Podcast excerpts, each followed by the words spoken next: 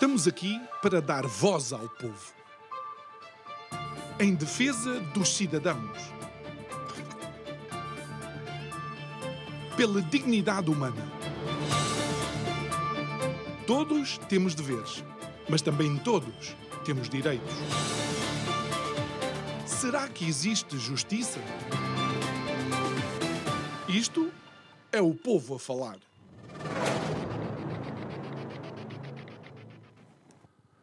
O bem-estar das famílias e a competitividade das empresas estão ligados a uma série de fatores que acabam por se cruzar e ser comuns tanto a um como a outro. A verdade é que os custos inerentes da sobrevivência de uma família e também da produtividade, existência e funcionamento de uma empresa acabam por ser absolutamente determinantes para o sucesso ou insucesso de qualquer uma delas. Boa noite, o meu nome é João Nuno Pinto e isto é o Povo a Falar. Estou consigo de segunda a sexta-feira, neste mesmo horário, emissão em simultâneo Curiagos TV, Rádio Vida 97.1. E por falar em custos, a eletricidade é de facto um desses custos.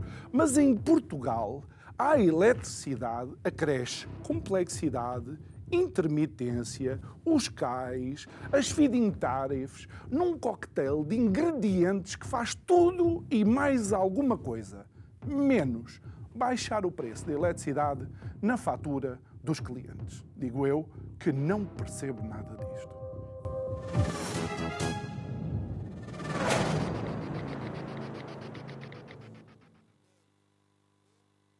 De volta ao nosso estúdio, eu tenho que assumir diante de todos vocês, assim como assumi diante do nosso uh, convidado de hoje, que este é provavelmente um dos assuntos onde eu me sinto mais intimidado a abordar, tal a complexidade do mesmo e a dificuldade que eu tenho em entender da lógica das decisões e de quem pode decidir relativamente à, eletricidade em Portugal, relativamente àquilo que é o plano para a eletricidade, ou o projeto, ou a estratégia para a eletricidade ou a energia em, em, em Portugal, de forma que uh, sempre que eu recebo o, o professor Clemente Pedro Nunes, uh, eu tento estar uh, sempre atento àquilo que você nos traz, mas enquanto entrevistador tenho de facto aquele receio de quem tem um tema tão complexo em mãos que até quando eu tento perceber eu não lhe posso garantir que eu acabo de olhar para um qualquer artigo de jornal relativamente a isso e diga, ah, agora entendo o que é que está a acontecer. Uh, professor, uh, boa noite, obrigado por estar aqui uh, connosco uma vez mais. E vamos começar por um que, de facto, eu li o artigo e não consigo entender, que é a, a, a questão um, da turbogás e da, uh, da central, uh, da central do, uh, do Oteiro. do Oteiro como é que, como é que algo tão. Um pilar tão importante da sociedade é deixado andar e, e, o contrato vai terminar e já se sabia e ainda não há uma perfeita definição. Muito boa noite. É, é, tem toda a razão, a notícia e o artigo que citou é, e que eu conheço revela uma situação que é quase inacreditável. A Tapada do Oteiro tem um contrato, que é um chamado CAI, Contrato de Aquisição de Energia. Eh, é uma central que serve de backup, ou seja, uhum. garante que não há apagões quando faltam as duas componentes principais que estão incluídas no sistema elétrico português, que são ambas intermitentes, a eólica e a fotovoltaica. E, portanto, esse contrato acaba em 31 de março, creio que é a data, de 2024, e o governo eh, que agora está em gestão, mas na altura não estava, não renegociou a sua, eh, a sua continuação ou uma alternativa que garante que o sistema não colapsa devido às intermitências das eólicas uhum. e das fotovoltaicas. Portanto, eh, aquilo que se passa de acordo com o que está no artigo e com a notícia que eu tive acesso, de facto eu percebo que do lado da empresa que explora a central da Tapada do Outeiro, Uh, os custos poderão uhum. aumentar, porque eles não têm um sistema organizado a tempo, a prazo, de visibilidade, que permita escolher as melhores, a, melhor das, a melhor das opções. Já agora, permita que me diga, é de facto inacreditável como é que nós em Portugal temos um sistema elétrico onde não há planeamento. E se, fizer, e se propõe fazer, por exemplo, leilões de fotovoltaicas offshore de milhares de megawatts, sem ter percebido como é que isso entra no sistema e quais são os backups e quais são os utilizadores em termos de planeamento. Porque das duas, uma, ou essas entidades entram a preços de mercado e de oportunidade, podem não conseguir entrar no mercado, porque, como sabe, temos feed-in tariffs ou sistemas equivalentes que vão funcionar até 2028. Repare, os números aritméticos são simples. O consumo em vazio, que inclui os, os domingos, os, os, sábados, domingos e feriados, em Portugal anda pelos 4 mil megawatts. Vós, vós já tem hoje, entre fotovoltaicas e eólicas, qualquer coisa acima dos 8 mil megawatts. Hum dos quais cerca de perto de 7 mil têm feed-in tariffs. Portanto, se estiver um fim de semana, ou um domingo à tarde, ou um sábado à tarde, em que haja sol e vento, hoje já não consegue entrar no sistema, porque já está ocupado pelos que têm feed-in tariffs, que dá essa tarifa política de reserva de mercado. Portanto, mesmo que queira vender uhum a 0,5 euros por megawatt hora. mais competitivo. Mais o, competitivo. O, o, o, professor, há uns programas, deu o exemplo uh, Dos 300 do, do cafezinho. Exatamente. Há ali uma, uma rua cheia de cafés, não é? Aquele ali tem a receita garantida, mesmo que ninguém lhe vá tomar o café. Eh, eh, exatamente. E os e, outros não e têm outros clientes. Não porque... Nem que vendam, nem que deem um café, ninguém pode lá ninguém ir buscar. Ninguém pode lá ir buscar. Isto é o que se passa com as feed-in tariffs. Ora, numa situação dessas, a pergunta que se faz é: espera lá, mas isto é aritmética, então eu já tenho 8 mil. Dizem que vão fazer mais 6 mil ou 7 mil, ou 8, entre fotovoltaicas uhum. e, e, e eólicas offshores. Quem é que lhes vai comprar? Ou, ou estão à espera que o governo decrete que eles têm direito a ter um preço ou um benefício, mesmo que não vendam? Hum, Essa é a grande dúvida. Estou a perceber. Porque se tem uma produção repare, se juntar 8 mil a mais 6 mil das, das fotovoltaicas e mais 5 ou 6 mil das, das, das uh, eólicas é offshores, tem 20 mil megawatts de potências intermitentes. Quando as tiver, ou se tiver, admito que não tenha o vento todo, mas se tiver 80%, tem 18 mil megawatts. O mercado está nos 4 mil. O que é que acontece ao resto? Ou os outros não vendem? E como é que isso afeta a exploração desses investimentos. Uhum. E essa é a dúvida. Porque neste momento a generalidade das potências instaladas, não a totalidade, mas a grande maioria, tem feed-in tariffs. Depois o problema, o segundo problema tem a ver com a situação da tapada do outeiro. Se tiver essas unidades com feed-in tariffs, quando não há vento, quando não há sol, uma noite sem vento, por exemplo, o sistema não tem alimentação. Então tem que ter alguém que vá vender, que vá arrancar uma central, ou vai-se comprar a Espanha, como se tem comprado muito, mas Espanha pode não estar disponível. Exato. Não tem obrigação nenhuma de estar. Portanto, ou faz o tal contrato como existe ainda até 31 de março com a tapada do outeiro, ou tem que ir a correr umas horas antes, telefonar a uma central que esteja aí disponível, o senhor, por favor, é capaz de arrancar, ele pede o preço que quiser. E o consumidor paga. Ah, e a questão é que se diz que a tapada do outeiro ah, pode, ou é essencial, até para além da vida expectável que era deste CAE. É essencial haver potência firme, de acordo com os estudos que eu li, no mínimo 2 mil megawatts, no mínimo, para garantir que não há apagões. Uhum. Porque se não existir, repare, há outras centrais em Portugal que, tanto quanto sei, não tem cais. Central da Figueira da Foz, Central da Lesíria, lá, a, a, há uma, pequena, uma central a gás também no Pego, onde havia a central de Carvalho, mas há uma pequena central a gás. Só que essas centrais não são obrigadas a produzir. Não tendo, não tendo um CAI, um CAI. Não tendo esse contrato.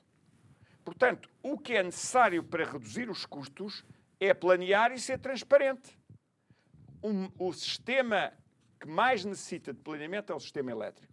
Porque a eletricidade não se armazena, porque a eletricidade é necessária em qualquer momento, uhum. porque é essencial para, para a saúde, para a vida. Veja claro. lá os elevadores, os hospitais. Uh, tudo isso, com, em que a eletricidade está a ter um papel cada vez maior de acordo com o planeamento do próprio Estado, do próprio Governo. Uhum. Carros elétricos, carregamentos elétricos, etc. Então, e não se planeia? Não, se fa... não há um planeamento do sistema elétrico em que entre-se com os custos e depois vá-se buscar a solução mais económica? Hum. Porque o que estamos a ver, nomeadamente no artigo, é que depois, em desespero, vai-se pagar o que for, for, preciso, o que for. E essa é que é a questão, porque um dos argumentos que foi utilizado para deixar que a negociação, eventualmente para, eh, para esta central, uh, uh, seja a eventualidade do novo governo.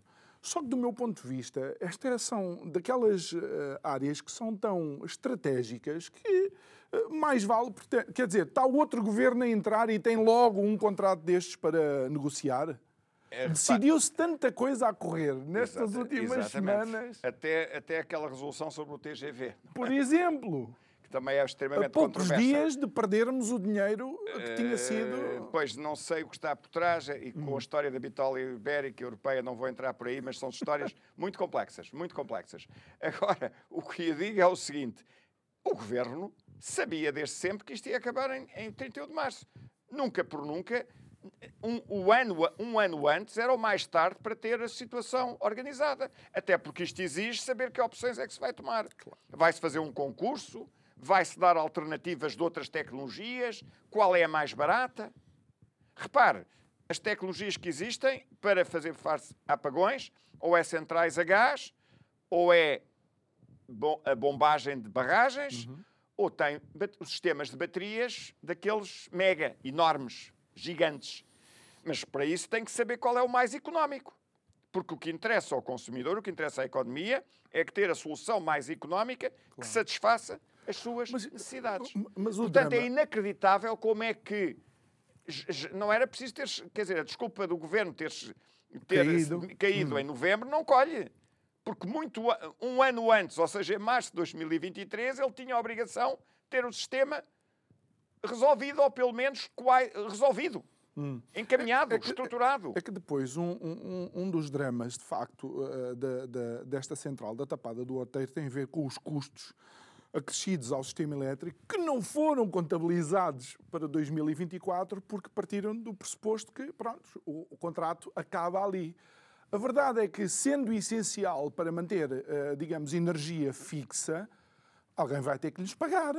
Sim, se não lhe... Mas a ERSE, perdão, a ERSE depois diz que estes custos terão que ser passados aos clientes. Eh, bom, isso acabam por ser sempre. E depois veja a famosa dívida tarifária que vai outra vez disparar para os 2 mil, 2 mil milhões de euros este ano, 2024. Agora, eh, repare, isso aí só com planeamento e organização e o mercado a, o mercado a funcionar com ética, com transparência. Não é o mercado a funcionar para os amigos e sob stress. Hum. Porque quando, repare, suponha que não fazem esse contrato com a tapada do outeiro, que é uma situação lógica para um curto prazo, mas é por uns três ou quatro meses. Depois tem que haver um programa, um organizado, um concurso, dizer hum. assim o que é que nós, o, o Estado definir, o Governo definir, o que é que nós precisamos de potências firmes para fazer face à intermitência da, da eólica. 1000 megawatts, 2000 megawatts, 1500, 3000. Planeia-se, estuda-se, mete-se nos computadores, inteligência artificial e tem um resultado. Suponha que são 1500 megawatts. Quem é que está disponível para entrar com 1500 megawatts ao mais baixo preço possível? E depois escolhe-se a melhor opção. Que pode às vezes nem ser o, o preço. Pode, a melhor seja, opção o preço é um dos o preço fatores, é um fator. É para... Se cumprirem aquelas metas, okay. com, suponha com 3 horas de antecedência, isto é dar-lhe um exemplo, claro, para ser claro, fácil. Claro. 3 horas de antecedência, dizer, meu amigo tem que avançar com 1500 megawatts. Tem que se comprometer, assina um contrato, sim senhor. 3 ou 4 ou 5, e depois okay. negocia-se, ou duas, negocia-se.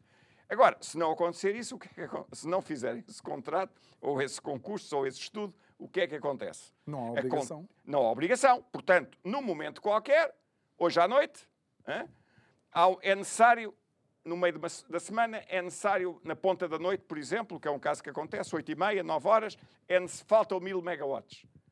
e vai-se aos potenciais operadores e diz: meu amigo, precisamos urgentemente. E ele diz: olha, isso custa-lhe mil euros por megawatt-hora. Isso é enorme. O meu amigo, eu tenho que arrancar com a central e depois tenho que, tenho que a fechar eventualmente se houver vento daqui a seis ou sete horas. Portanto, o senhor tem que pagar o arranque, a paragem e a operação. Exatamente. Chamar o pessoal, aquecer, uhum. pôr, pôr, o sistema todo em, em, em condições de, de funcionamento estável e em que certos casos vai-se ter que pagar os mil euros por megawatt-hora. Até porque neste momento já não há exceção ibérica hum. e não há limites para o preço que se pode que se pode contratar ou que se pode pedir pela eletricidade. Claro. Uma das outras questões que, eh, que, eh, que esta, esta central da Tapada do Oteiro também tem é que uh, há a perspectiva, ou havia a perspectiva da hibridização da, da central. Só que se, se eu fosse o dono da central e não tivesse uma definição contratual em termos do futuro, eu não avançava com as peças que são necessárias, a engenharia que é necessária. Com certeza. Eh, portanto, nós, no fundo, as opções políticas, no fundo, eh, é que nos estão a, a, a trazer os custos adicionais eh, à, à fatura. Exatamente. É a questão das, da luta contra as emissões de CO2, que passa à frente de tudo. Repare, se você vir o Plano Nacional de Energia e Clima, que é o mero indicador de, de números de produção, mas não tem qualquer análise comparativa de custos. Zero. Isto é um contraplaneamento económico. Isto é o que temos. E a, o caso da Tapada do Outeiro é a cereja no topo do bolo. Como é possível que uma central que, de acordo com as melhores análises, é fundamental para que nós possamos estar tranquilos relativamente a um apagão. E não houve uma renovação, e não planeamento. E não se estudou a sua respectiva renovação do contrato ou de alternativas credíveis a que isso funcione. Nem se estudou plane... a situação global, por exemplo, dos custos alternativos ter que ir ao mercado a preços ultrainflacionados.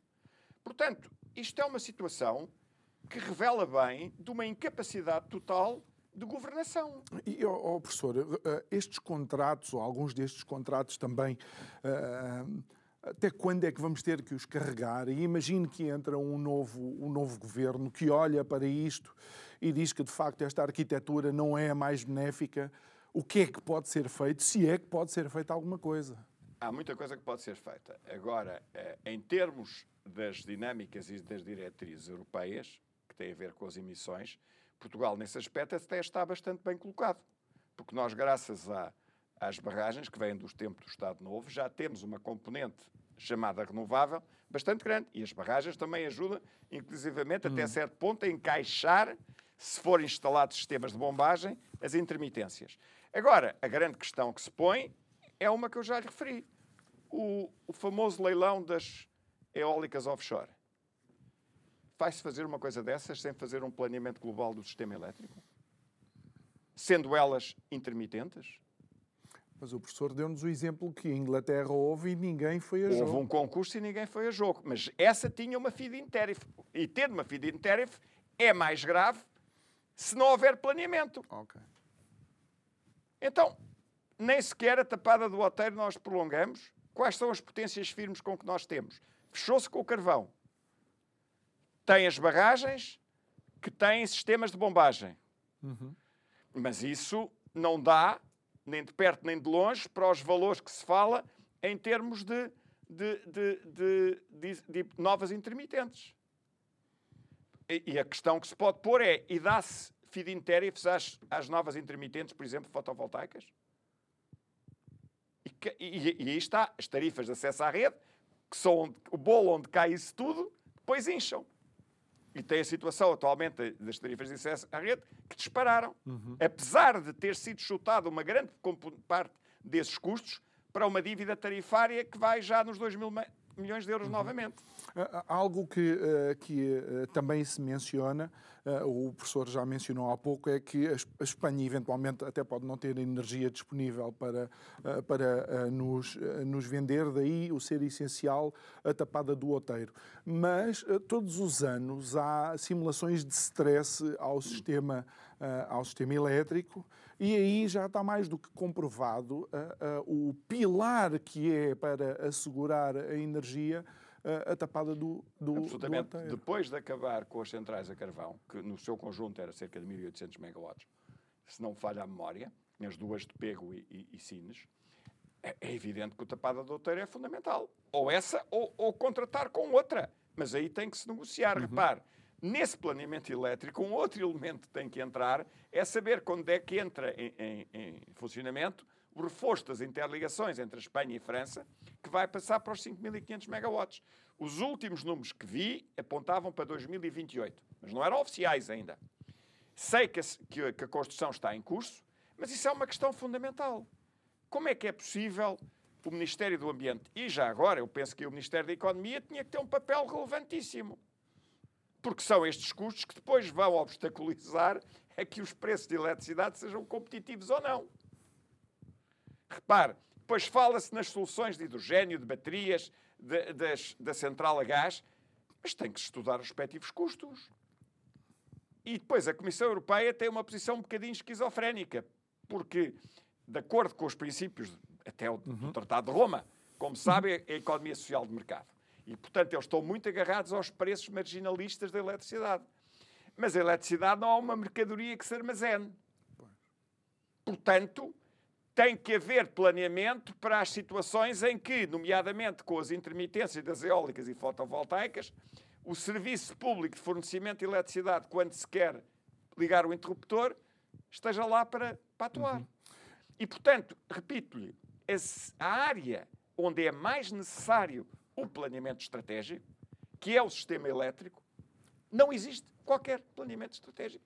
Isto é inconcebível, sob o ponto de vista de uma gestão pública, uhum. uma gestão política de um governo. E, e, e Como se deixou chegar aqui é inacreditável. E só para, uh, para terminar esta nossa passagem uh, pela tapada do Oteiro, é que num contexto uh, de crise, a tapada do Oteiro é essencial. Foram feitos alguns estudos que falam do loss of load expectation uhum.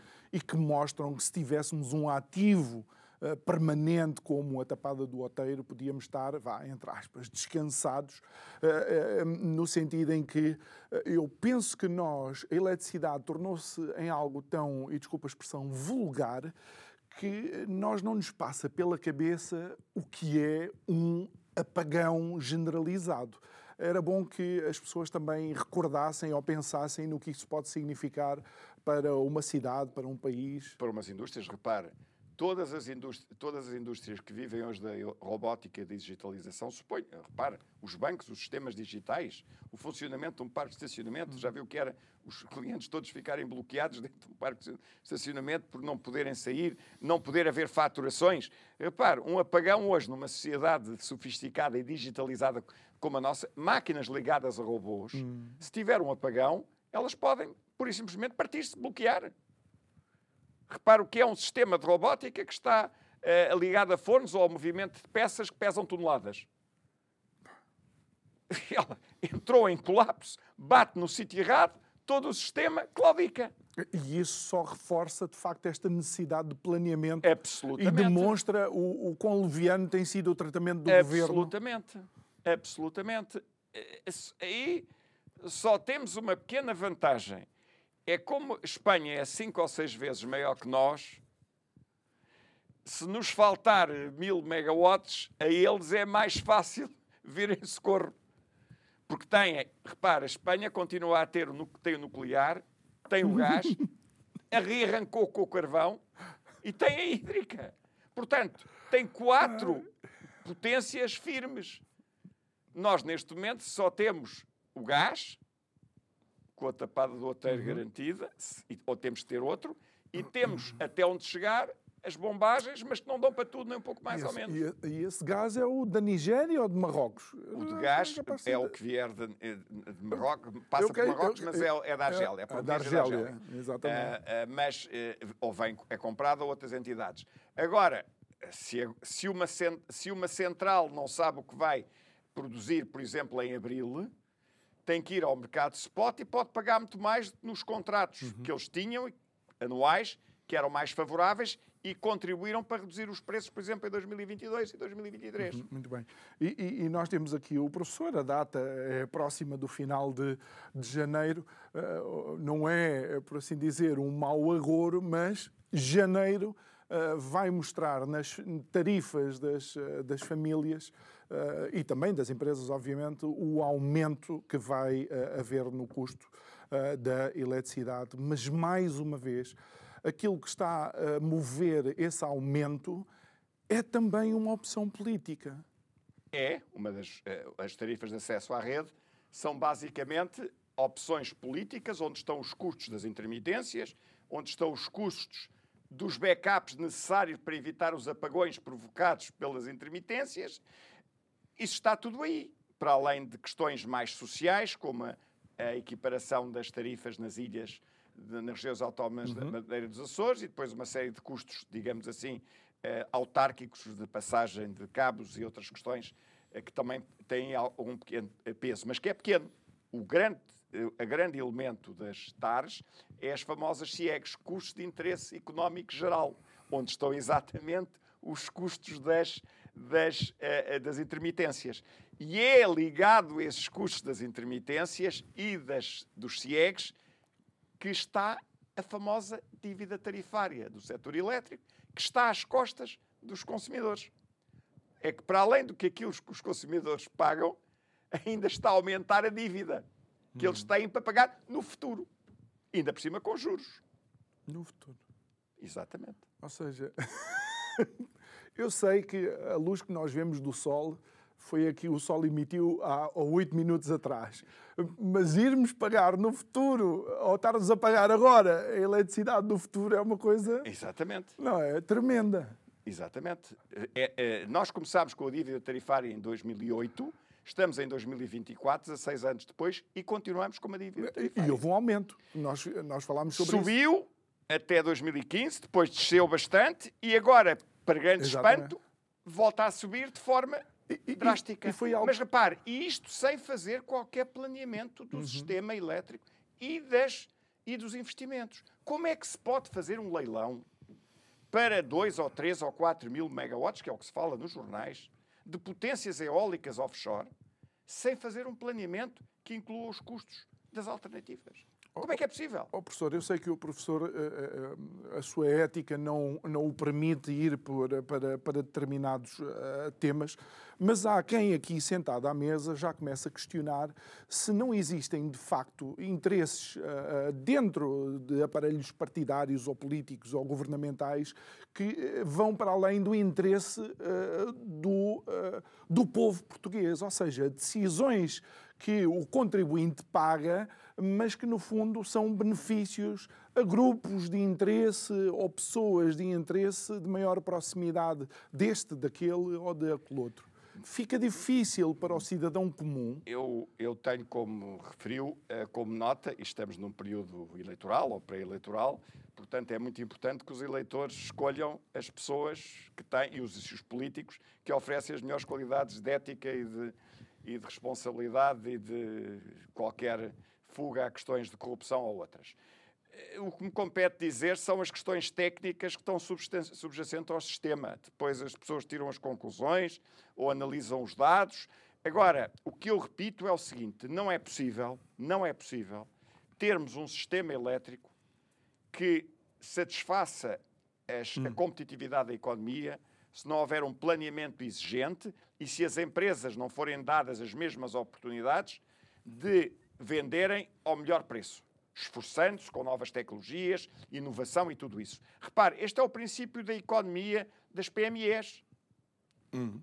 Desde o restaurante até à mercearia, até aos, aos, às empresas de, de, de moda, sapataria, o que quiser, elas estão no mercado para atrair clientes através de um produto que funcione e que seja o mais adequado aos interesses de quem compra.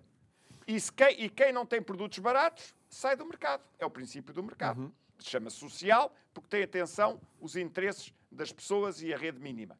E, sobretudo, as questões sociais de coesão social. E esse é o mecanismo que está na base da União Europeia. Sim, professor, mas, mas aí, aí acho que é legítimo, por exemplo, alguém como eu perguntar, oh, professor, há momentos em que a energia parece uh, que vive numa cartelização. A eletricidade é, por definição, planeada e está muito sujeita a sistemas políticos, pelas características que tem. Porque não se armazena, porque é ao minuto, porque tem que ser consumida no instante. Uhum. Se eu hoje tiver uma central que vai abaixo, tiver um apagão, deixe sempre, hum. o, o estúdio apaga-se naquele momento. Se você tiver, eh, repare, é diferente da água das torneiras. Já houve uma vez uma pessoa que até era membro do governo perguntou, mas você tem 5 megawatts, passa a zero num momento. Se tiver água, a água já não é bem assim, porque continua com água na torneira. Se tiver um depósito claro. intermédio, já pode ir racionando o que lá está, pelo menos dá para acabar de esfregar as mãos. Aqui não.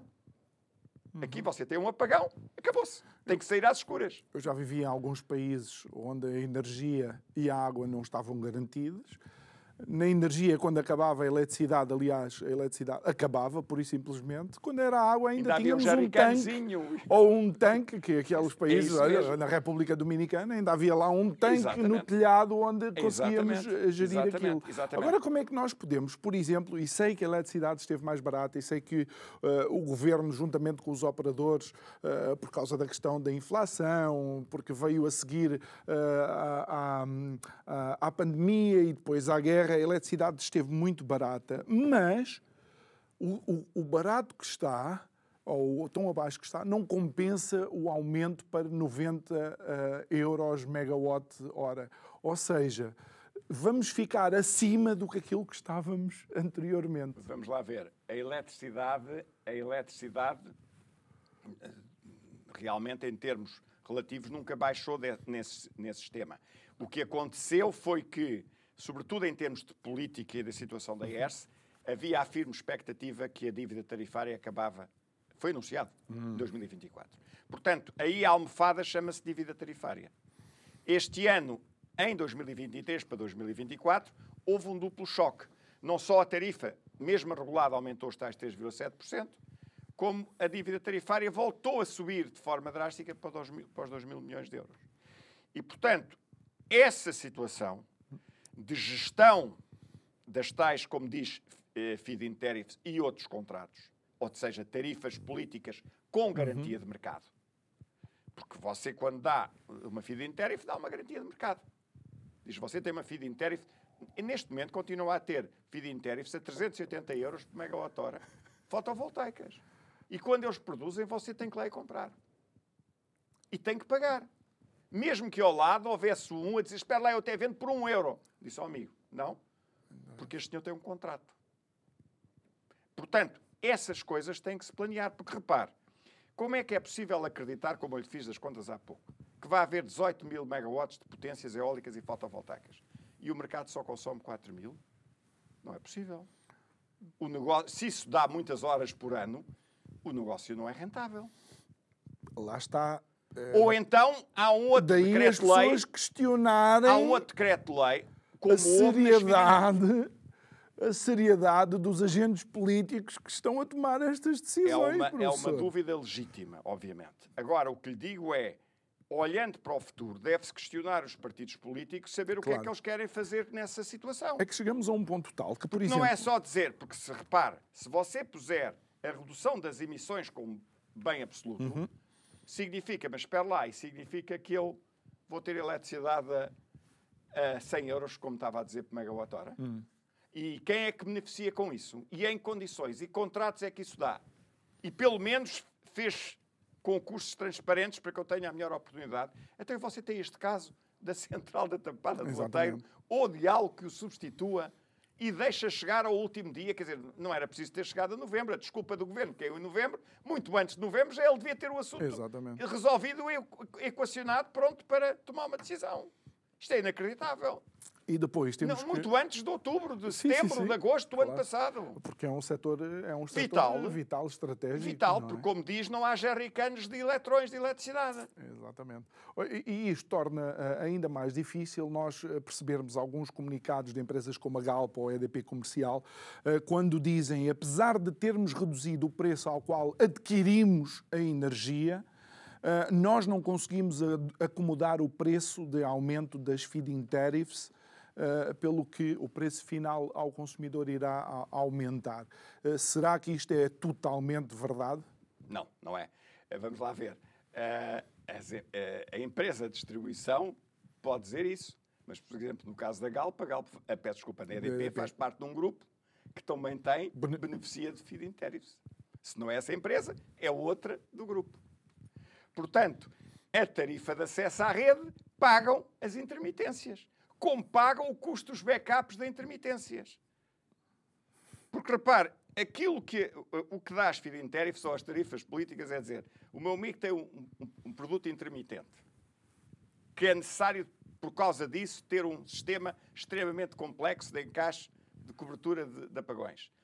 Mas o seu negócio acabou e você não tem mais nenhuma responsabilidade.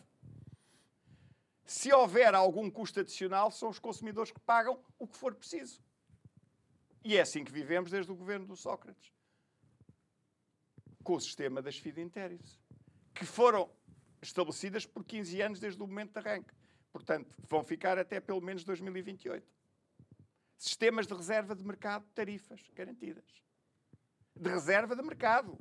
De reserva de mercado. Porque o problema é que ninguém entra lá se as lá estiverem. Está, está a perceber porque é que é difícil ter uma conversa consigo relativamente a isso? É que aquilo que o professor põe em cima da mesa é tão uh, uh, anti-mercado e livre funcionamento de mercado. No fundo, é anti tudo aquilo que, por exemplo, a União Europeia ou a Comunidade uh, sempre quis representar. Totalmente. Mas aí a União Europeia, vamos lá ver, tem que se reconhecer que tem que haver leilões de potência, se tiver potências intermitentes, como tem, okay. como a própria União Europeia acha muito bem, para reduzir as emissões, etc., as renováveis intermitentes, então tem que se planear a existência de sistemas de backup. Ao mais baixo custo possível. Se é o mais baixo custo possível, tem que se planear e tem que dar oportunidades às pessoas. Repare, se, eh, eh, o exemplo que eu lhe dei há pouco, diz assim, eu tenho que ter mil megawatts que estejam prontos a entrar quando o sistema ameaçar entrar em ruptura. Quanto é que você me leva por esses mil megawatts? Pode vir de baterias, pode vir de centrais de bombagem, uhum. pode vir da central do, da tapada do Oteiro. No limite poderia vir de Espanha, mas pronto, okay. isso é do mercado externo, já estamos fora do, dos limites da soberania portuguesa. E depois qual é que é o mais barato? Ou pode ir comprar 500 megawatts às baterias e 500 megawatts às, às, à central, uma central Sim. a gás. Sim. Está a ver? Mas isso tem que se planear e fazer o concurso. Para que os indivíduos vão lá, e tentem reduzir o mais possível o preço, admitindo que não há cartel. Exatamente. Exatamente. Mas admitindo que não há competição Exatamente. normal como você aqui, como você aqui ou no mercado normal, você vai ao supermercado e diz eu vou comprar o óleo ou a manteiga ou a margarina, qual é o, qual é o supermercado que me vende mais barato? Uhum. Ou a, a própria gasolina, pode-se dizer que há um cartel, que são poucos, que é o oligopólio, mas você pode ir a, a uma ou outra, até podemos dizer os nomes das, das empresas, sim, você sim, sabe, sim, ou pode ir ao supermercado tal que lhe dá o desconto de 15%, Exatamente. A, a 15 cêntimos na, na, na, no gasóleo ou na gasolina quando uhum. compra, porque é lá cliente. Sim, ao contrário. É mas, na eletricidade você mas não isto, tem essa possibilidade. Mas, mas por, está a ver porque é que isto é, é, é, político, tal e qual como o professor diz? Porque se olharmos bem, o governo andou a acusar as gasolineiras de eh, monopólio e cartel e o governo fomenta o cartel, por exemplo, para a eletricidade. eletricidade. Isso é verdade. Isso é verdade. Não é? Isso é verdade. Quer, quer, quer por exemplo, quer obrigar os bancos, obrigar em sentido, dar uh, recados aos bancos para os bancos competirem nas taxas de juro e tal, nos e não spreads. sei quanto, nos spreads, e no entanto é o governo que não permite que haja competição dentro da eletricidade. Absolutamente. E, e, mas para haver competição saudável, tem que haver planeamento estratégico. Claro. Porque temos a tal situação em que a eletricidade não se armazena. Você ouve dizer hoje, olha, que o gasóleo vai subir, por exemplo, hipotético, não tem a ver com a realidade. Sim, sim, sim. 5 cêntimos na segunda-feira, espero que não aumente, mas 5 cêntimos, e você vai no domingo encher o depósito. Sim, sim. À espera que na semana seguinte volte a descer. E, portanto, já nunca chega a comprar a preço mais alto. Na eletricidade, não. Ele tem que chegar lá ao momento, subiu, você paga. Porque você não armazena. Claro. Quer dizer, as, as, possibilidades de ter lá uma bateria em casa, etc., sabe que são hoje ainda, e não sei se por muitos anos, muito, mas uhum. quer dizer, é uma alternativa que você pode pôr, mas paga a, bateria. Uhum. E tem que ter o sistema capaz e as ligações e os quadros adequados e os contadores e tudo isso, que custa dinheiro. Oh, oh, professor, da sua. Da Portanto, sua... Este, esta questão da falta de planeamento da eletricidade é inacreditável, condenável. Estou a falar em condenável no termos económicos, não estou a falar uh, sim, sim. coisas. Sim, mas, mas vem no seguimento daquilo que têm sido as políticas para o nosso país, em qualquer tipo de projeto de país, eu é, lamento é, dizer isso. É evidente que você diz e bem, e os indicadores de transparência e o índice de, de, de análise, de, digamos, da governance do nosso país está baixíssimo. E tudo o que Exatamente. se passou, o que deu origem a estas eleições antecipadas, tudo, são situações claro. eh, pronto, bastante aborrecidas, para usar um termo muito diplomático. Agora, a solução correta é fazer um planeamento estratégico, transparente, uhum. organizado, das melhores soluções, em que os vários operadores podem concorrer para prestar os serviços uhum. ao sistema, nomeadamente os serviços que evitem os apagões. É, é porque, porque eu, não, eu não estou a dizer que deve ser feito o contrato com a tapada do outeiro. Eu estou Entendo. a dizer que tem que haver contratos que podem ser com a tapada do outeiro ou outra, que garantam que, que o sistema não, não tem apagões. Okay. E não fica a depender excessivamente do que se passar em Espanha.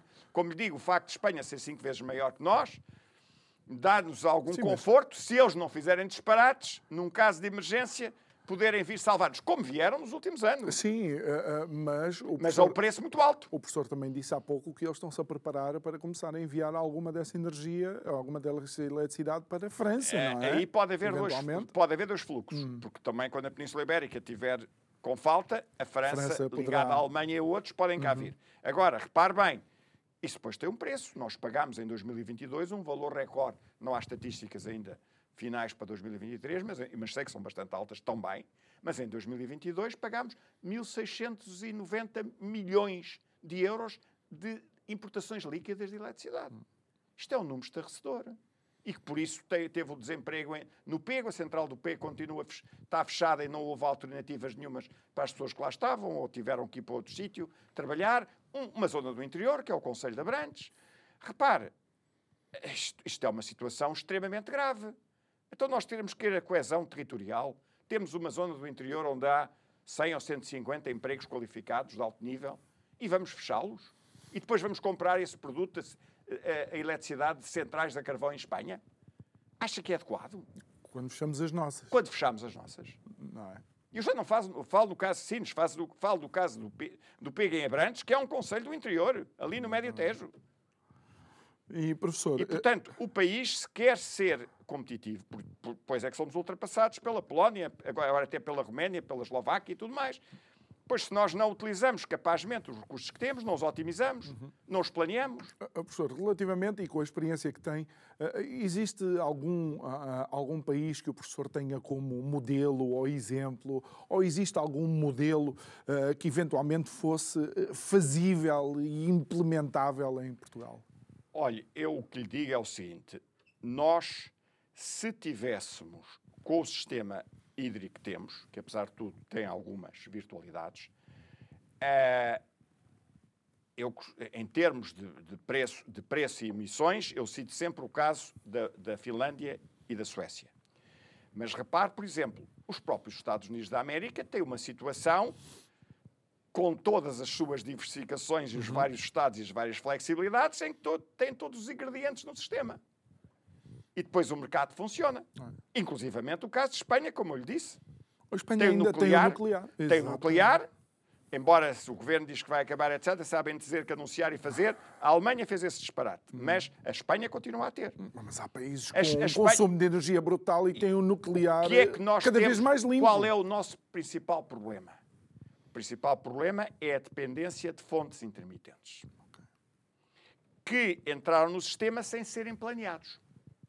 E agora então, com este, como se quis pôr a tónica na chamada questão da, do clima das emissões, estão disponíveis para fazer leilões de potências intermitentes sem planear os custos. nada sobre análise económica, como eu lhe disse. Como é que é possível fazer um leilão de eólicas offshore sem fazer um planeamento de custos e de alternativas? E depois, ao mesmo tempo, fala-se no hidrogênio. Mas eh, como é que se faz a comparação? É, é curioso, porque depois Porque é tudo é que- áreas onde aparecem situações estranhas a nível de membros do governo e da interferência do governo em decisões. Ah, Não, eu, eu só. Só estamos a constatar Sim, factos. sim, sim, sim, Neste é um facto, caso, é um facto. Não estamos a julgar É um- é um ninguém, só estamos a O- o que dizer que é as que- notícias nos últimos anos têm incluído membros do governo, de secretários de Estado e posteriormente que foram ministros, que estavam demasiado próximos a decisões da zona energética e da zona da eletricidade. A eletricidade é sempre uma situação extremamente vulnerável a questões de, de, de manipulações práticas, políticas, porque, como lhe digo, o planeamento é algo que tem que ser feito com rigor e com tempo, nos gabinetes. Mas depois tem que ser explicado com transparência para a generalidade dos, dos eleitores e, e da, da opinião pública. Porque as características físicas da eletricidade, nomeadamente o facto de não se poder armazenar diretamente, torna-no um produto muito específico.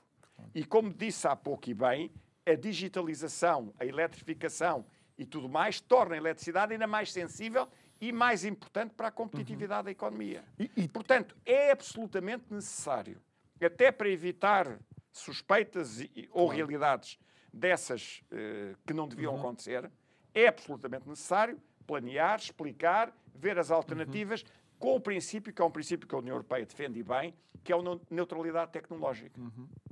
Ou seja, qualquer tecnologia que sirva a um fim que eu pretendo deve ser posta em igualdade de circunstância para eu escolher a mais interessante e mais económica sob o ponto de vista de competição. e creio é o que- que eu lhe dizia.